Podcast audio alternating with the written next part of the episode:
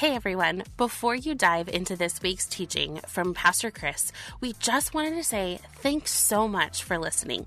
If you find this podcast to be encouraging or helpful in growing deeper in your faith, would you take a few seconds and share it with someone? They too could be needing the very same thing that you received.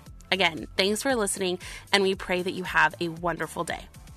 Excited to jump back in. It's been, oof, I don't know how many weeks since I've been up here to teach, and so it's like, learning how to ride the bike again. So it might be, might be a little wobbly this morning, but um, I know you guys will bear with me. But um, Pastor Andre has been holding down the fort for us for the last few weeks, diving, continuing in our series in Romans, and I'm so grateful.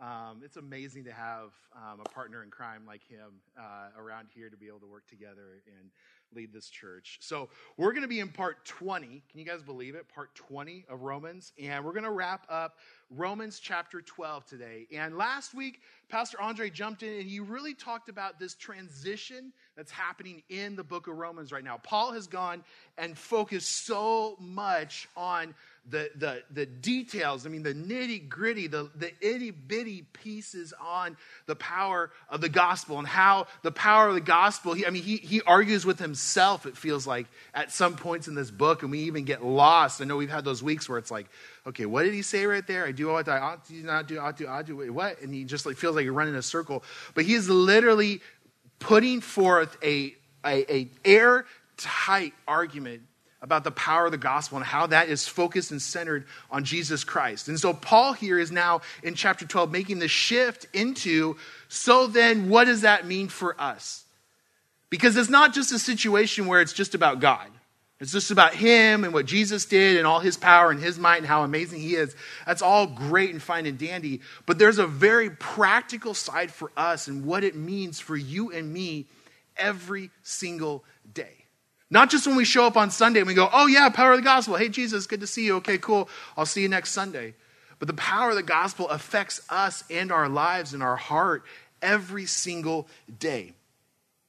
And Paul here is locking down all the details of what it means to live this life in light of the power of this gospel.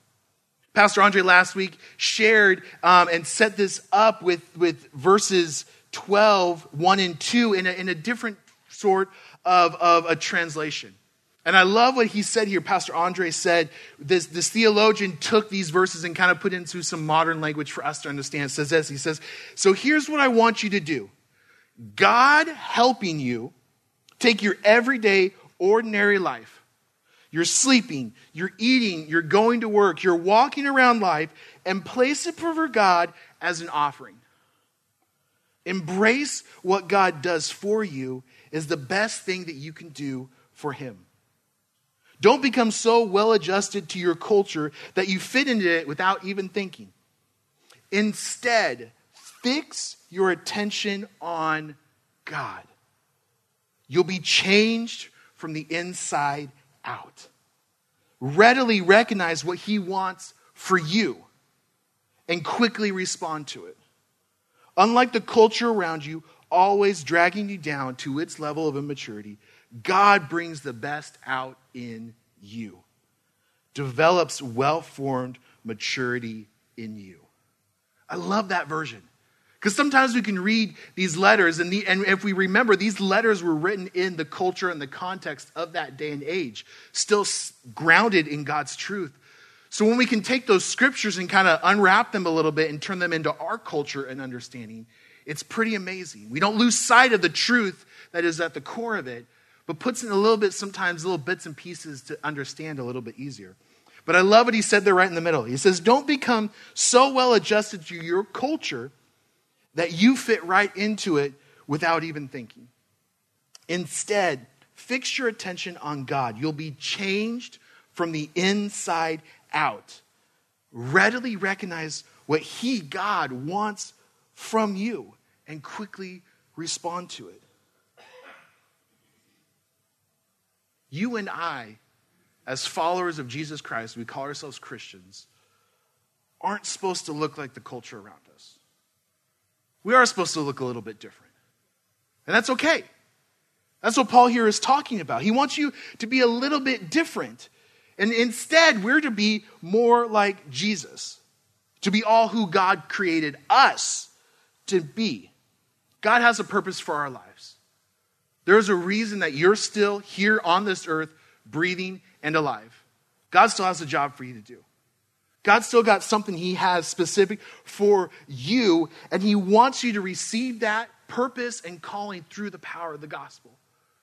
The problem is, though, that, that sin has marred us, sin has changed us, it's disrupted this plan that God had for each and every one of us, this perfect image that Christ desires for us. But what's amazing is that in the power of the gospel, in Jesus, we are healed, we have clarity, and we are transformed.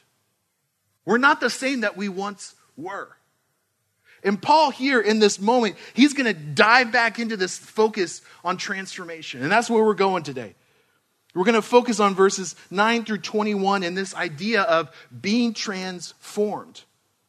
Paul here is going to focus on three specific aspects of transformation in our heart of what I'm titling today, if you want to write down, Paul's transformation trifecta. Or another way would be the, the transformation hat trick. You guys know what you know what a hat trick is? So, so if you don't know, that's okay. I, I learned some more myself this week. It was really cool. I did a little deep dive on hat tricks. But a hat trick is a concept that's more focused on hockey or soccer, but actually originated with British cricket. But it's the idea of doing something three consecutive times within a period of time. So, whether that's in an inning, whether that's in a half, that's in a game at itself, in a quarter, however you want to look at that time, a hat trick is done three times, usually associated with goals or scoring or touchdowns or something like that. Little side note last Thursday night, not Thursday, but the one before that, um, oh boy, you know, you know where it's coming. The Chicago Bears beat up on a team in Washington, D.C and royally beat the snot out of them. It was amazing. Sorry if I got any Washington fans in here. I don't think we have any in our church. Whoa. But what was amazing is one of the wide receivers, DJ Moore, had three touchdowns in the game. And this is something we see more in modern sports, but back in the day, like that was huge.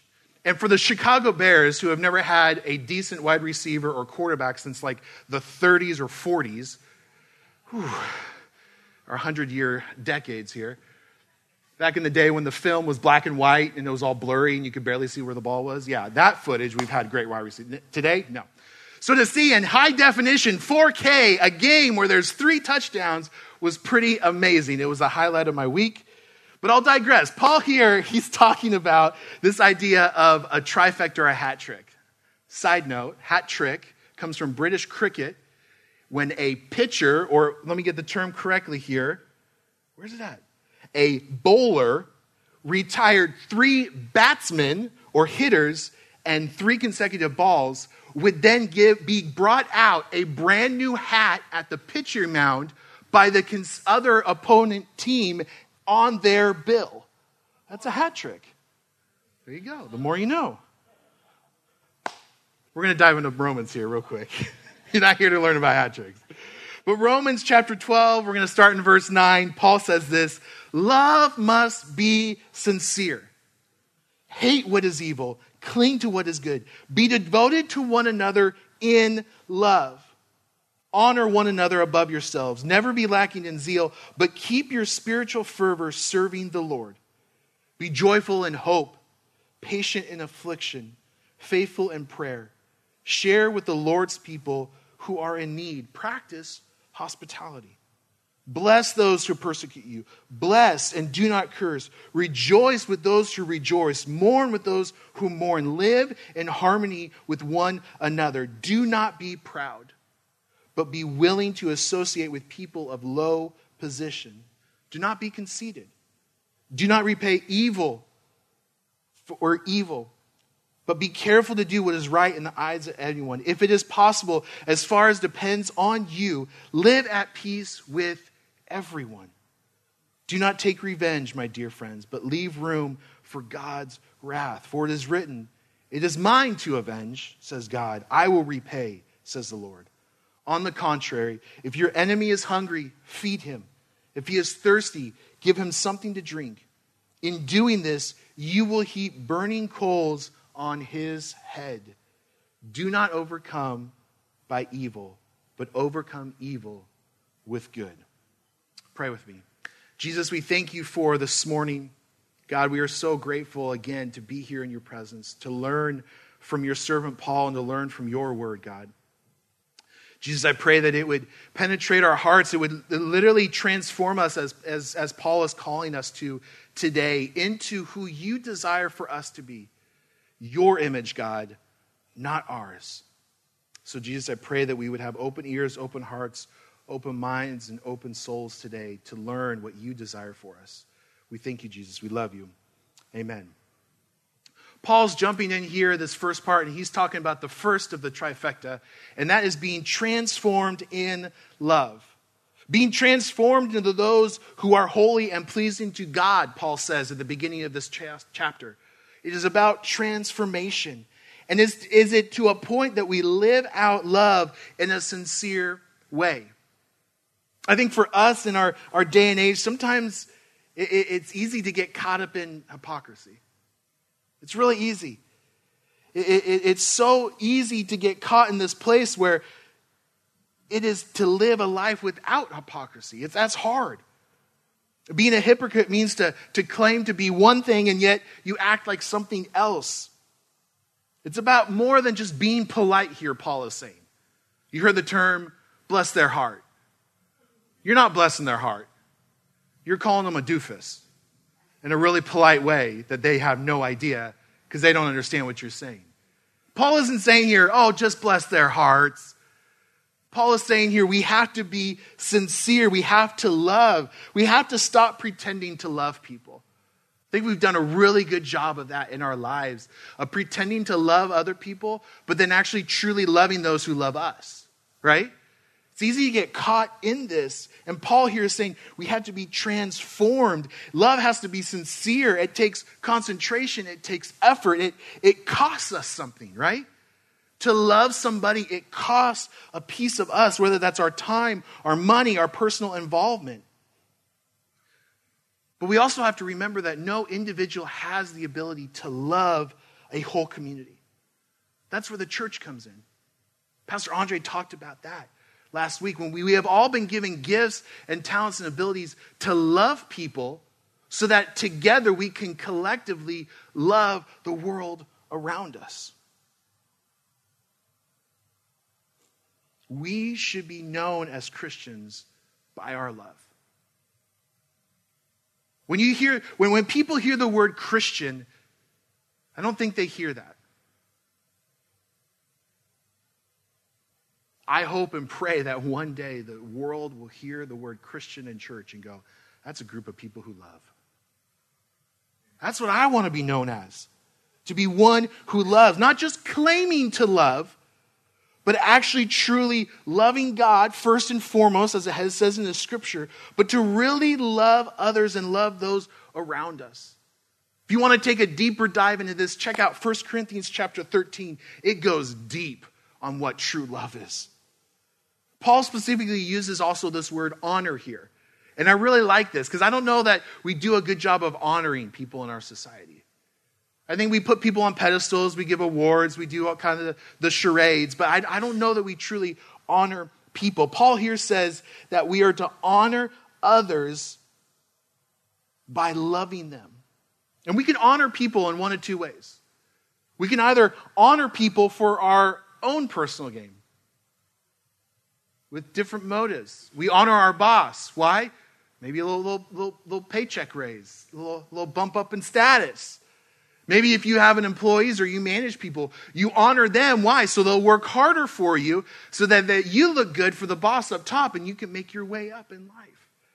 There's a lot of people doing things in life just to gain a competitive edge in the name of love and honor, but that's not at their heart.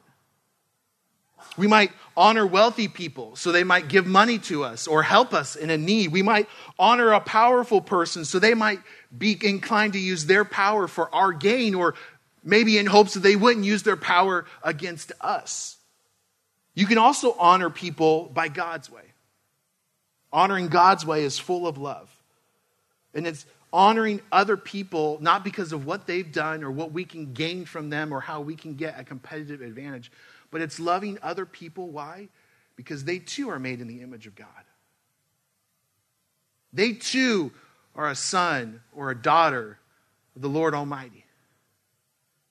And that is how we honor because of the unique contribution that they can make for God's church to change the world and to change lives for Christ.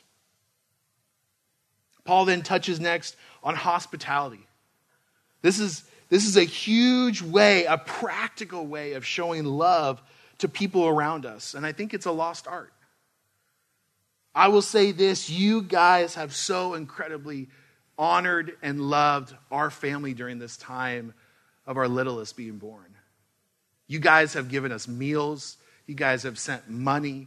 You guys have showed up in our, I mean, we literally have had diapers and wipes sitting in our front room because we were out of room trying to store them. Because you guys are amazing. You guys have showed hospitality and we have felt it. We've never been loved like this in the church before.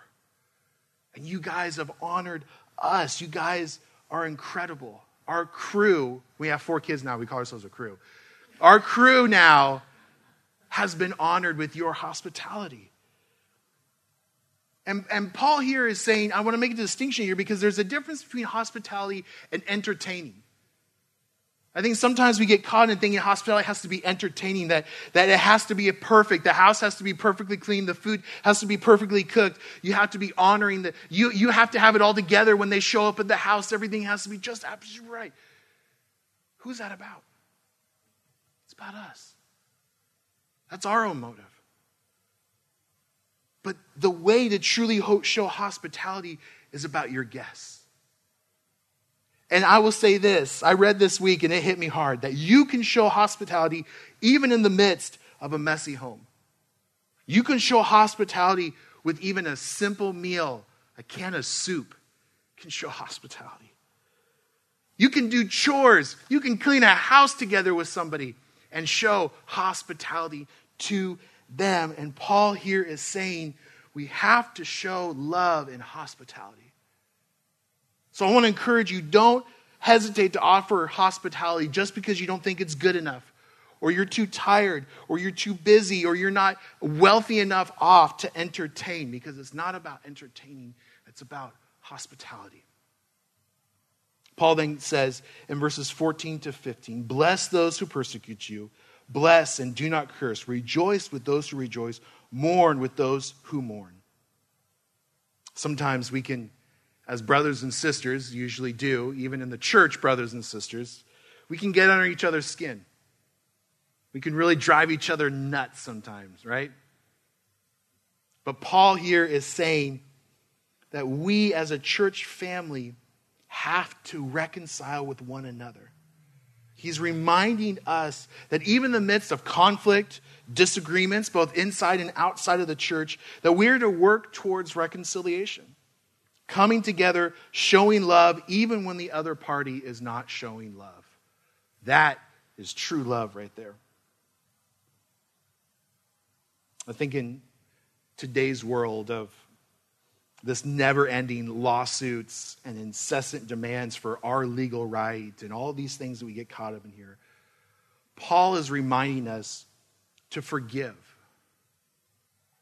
To forgive, to break the cycle.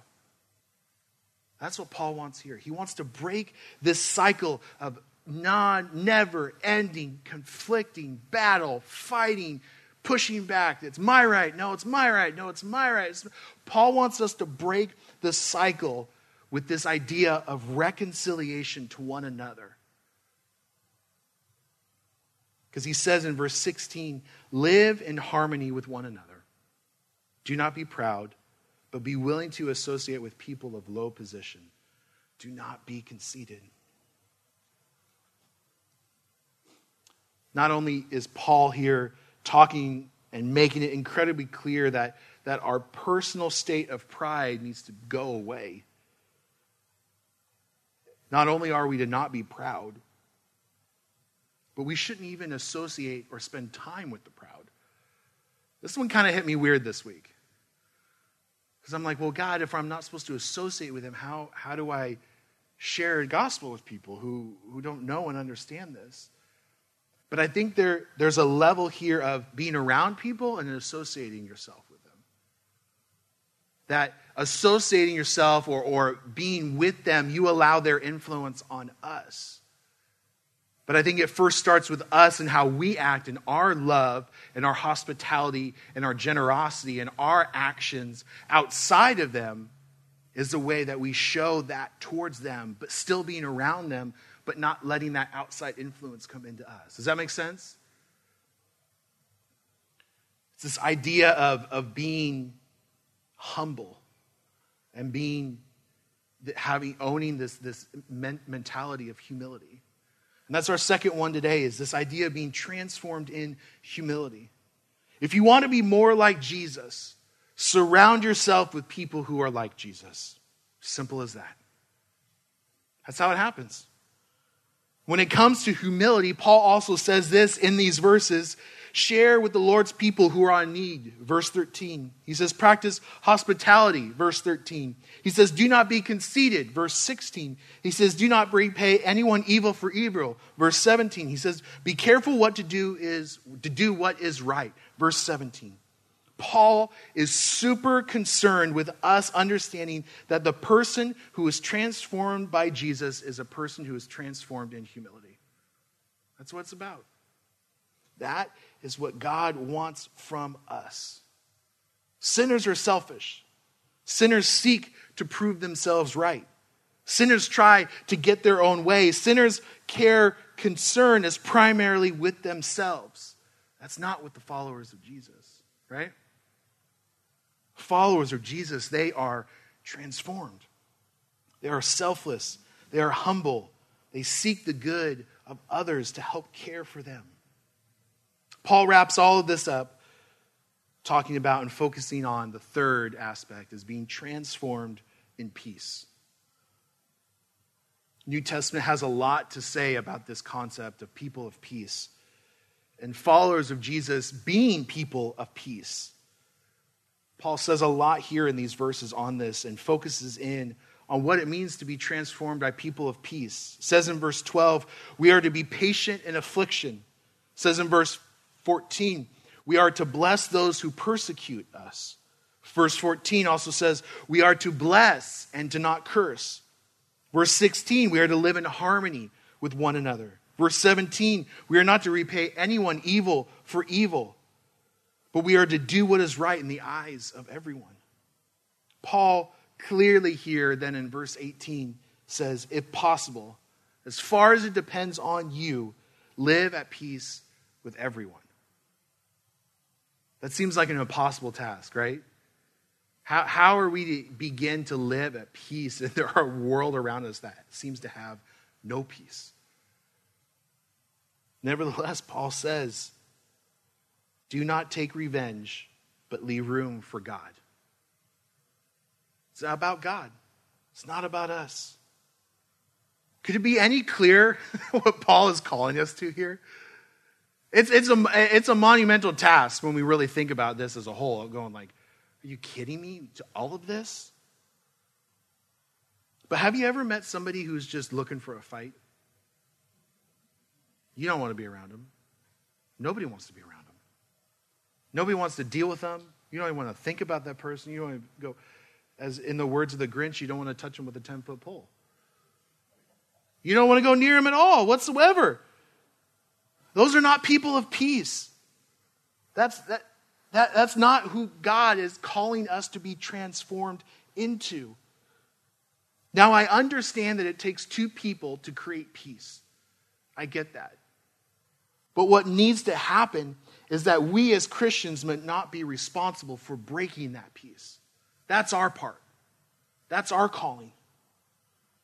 That we have to be not thinking about revenge in the lives of others.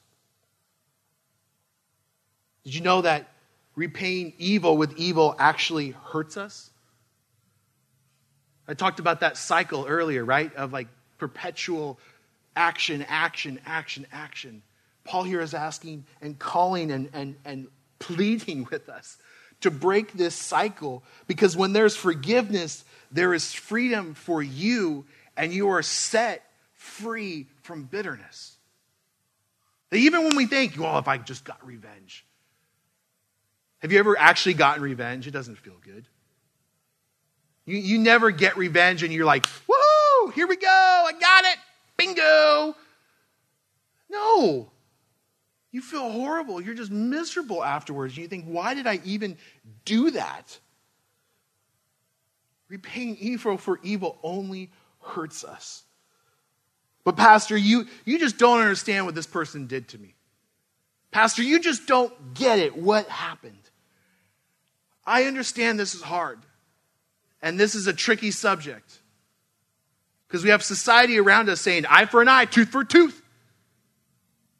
Paul here says in verse 19 and 20, Do not take revenge, my dear friends, but leave room for God's wrath. For it is written, It is mine to avenge.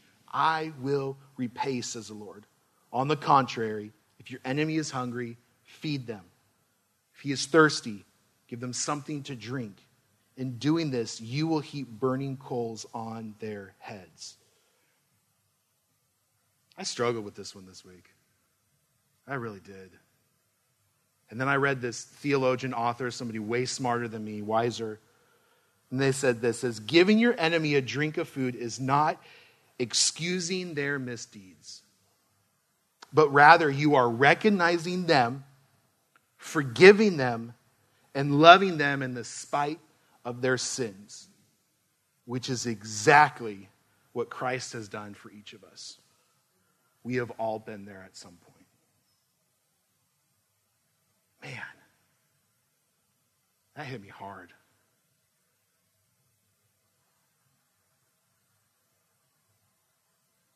It isn't easy whatsoever. But it gives us a greater understanding of what is going on here in these moments and what God is actually doing in the lives of other people. So, what, so what's with the deal with this coals on the head and, and heaping it on there? Like, what's going on? Well, this actually comes from a, a tradition, and not in the sense of us just basically being able to get after our enemies or take a, a blowtorch to our, our enemies. But what is happening here is this idea of this concept of ancient Egyptian tradition of carrying coals in a pan on one's head in public as a sign of remorse. It's a physical act of seeing someone carrying a pan of burning coals on their heads. how, how, how, how, how, how, how. But they are saying to the point, I am so sorry for what I did. I want everybody to know that I am deeply sorry. And Paul here is saying when we, when we give our enemy food when they're hungry, when we give our enemy water to drink when they're thirsty, when we forgive them, when we say to them, I love you, you hurt me, but I love you. When you do that to them, it's as if you are putting a pan of coals on their head. And they, in that moment, would hope they would see and recognize what is going on and they would find remorse for their own sins. That it isn't in the revenge is their remorse, but it's in our loving in a sincere, caring way that will actually begin to transform the lives of those around us. They become ashamed of their actions and in hopes it would help them to turn from their sinful life. Paul closes with, I think, a single perfect sentence of everything here. He says in verse 21 Do not be overcome by evil, but overcome evil with good. That's our calling. That is our greatest, hardest, most climbing the top peaks of the mountains journey calling that we have in our lives. That you and I are called to be people of peace. Simple as that. We're to love God and we are to help, care, and love for those who do wrong around us. We are to love our enemies, maybe to the point where they become ashamed for how they have treated us, and in hopes that that changes their lives. This is how someone lives when they're truly transformed by the power of the gospel. We are transformed by being renewed, Paul says. We are transformed by being loving. We are transformed by being humble. And we are transformed by being peaceful. So, my, tra- my, my, my challenge for you today, this week, live as a transformed person. For those of us in here have, who have accepted Christ into our lives to say, we're here to live different. Salvation just doesn't stop when you, when you pray the prayer and Jesus comes into your heart. This is a lifelong journey of being transformed into who God wants for us to be, fulfilling our calling that He has given us. I want to challenge you into thinking about look, look all these verses we just went through. Thinking about one aspect of transformation that you can live out this week. To just start with one. Start in one place of maybe i need to be more of a person of peace. So when i show up at work i have a smile on my face. Not necessarily the the, the, grumpy, the, the I don't haven't had my coffee yet, the I'm, I'm still waking up, but be that person of peace. Maybe you need to be more generous this week in some way. Maybe there's a practical need in your family or a neighbor or someone in your life where you can show up and, and, and, and be a presence of God's hospitality for them. Maybe you just need to let that person on the freeway emerge in front of you when you really don't want to. Spouses are looking at each other all over the room. Be the person of peace in traffic. They probably won't have any idea what you're doing, but they might. Pay for the order and drive through behind you, just because. There's so many different ways you can live this out. And, and, and I think for us to try to take all of this on at once would be absolutely overwhelming, and we would never get there. But just one step. How can you this week do one thing to be live out being the transformed person that you already are? And it's not going to be our own might. It's going to be God's power in us. That's the greatest thing in all of this. Is all we have to do is let God's power shine through us, to have the power of the gospel just be reflected through our lives. So, how can you be one more step transformed this week and then build on it? Build upon that each week. You got 52 weeks in a year. Be back here, October 2024. You might be a completely different person be completely transformed. Pray with me. God, we're so grateful for today. God, we're so grateful for your servant Paul, who in his heart, writing to the, the church in Rome, just explaining what the gospel is and then how it changes us, God, continues to transform us this day.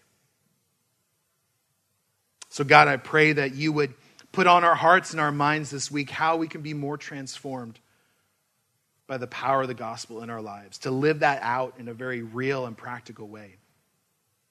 And God, let it not just stop there. But God, may we continue every moment of every day to say, God, what do you desire for me in this moment? How can I live transformed here and now in this space, whether it's at home, where it's at work, whether it's where we live, learn, work, or play? God, I pray that you would use us in our transformation to transform the world around us, Jesus. God, we thank you for today. We worship you. We praise you. God, be with us as we go this week and we gather together next Sunday. We love you, Jesus. We praise you. Amen. Thanks for listening. And if you would, please take a moment to subscribe and leave an encouraging review to help others find our podcast on whatever platform you are listening on. We hope you have a wonderful day. We'll catch you next week.